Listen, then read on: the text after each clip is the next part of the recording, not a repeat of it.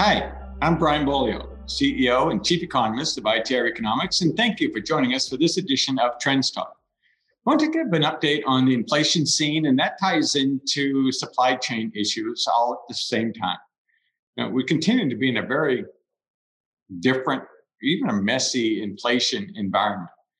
Um, we follow the minutia, and the gold cycle, which we said leads the CPI, which is what the Fed is concerned about, by about 20 months, uh, is holding true. Uh, gold is now in rate of change phase D, which means we're below year ago levels in pricing.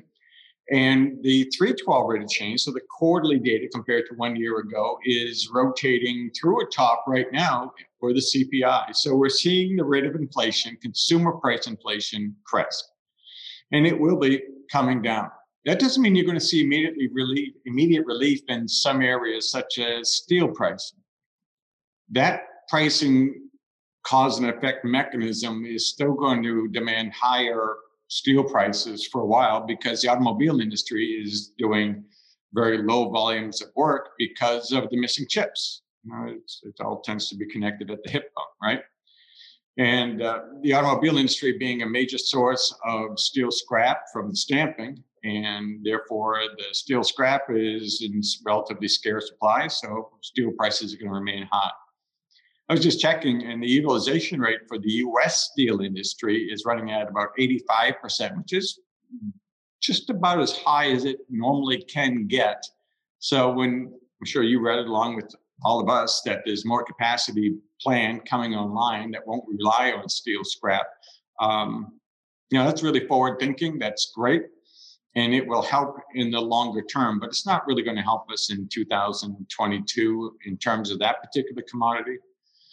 But the overall CPI is going to rotate down. But when you think about some factors like steel isn't going to be rotating like it normally would, um, even aluminum um, is likely to be sticky on the upside. And you take that in conjunction with fiscal policy, fiscal spending going on in the United States, and you may or may not have seen that analysis that we've done. Uh, it's not hard to understand at all why the consumer price index rate of change and therefore rate of inflation is going to bottom out in uh, a year, maybe a little over a year, at um, at about two, two and a quarter percent. So we're not going to get that reset back down to zero or near zero or below zero that we've seen in the last three cycles. And that creates a whole new ballgame for when we're on the other side of this soft landing that we see for GDP, US industrial production, and many other sectors. It means that that next cycle is going to be one with compound inflation. And if you want a recent paradigm of what that's going to look like, feel like, go back and look at 2004, 5, 6, and 7. Ask yourself, did those rising interest rates hurt? And by the way, well, that's a good paradigm for the interest rate rise we expect to begin beginning in 2023, um, this trend is going to be ultimately much stronger and last much longer than the mid uh, 2000s did. But still, go back there and look and ask, okay, what did we do right? What could we have done better? If we had known this was going to be happening, would we, as a company, do anything different?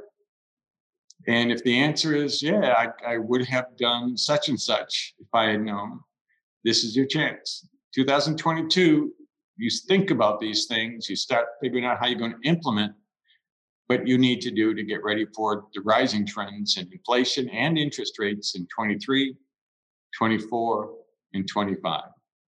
And we remain concerned that 2026, that recession that we've been talking about, could be one of stagflation, which will be another trends talk for another day.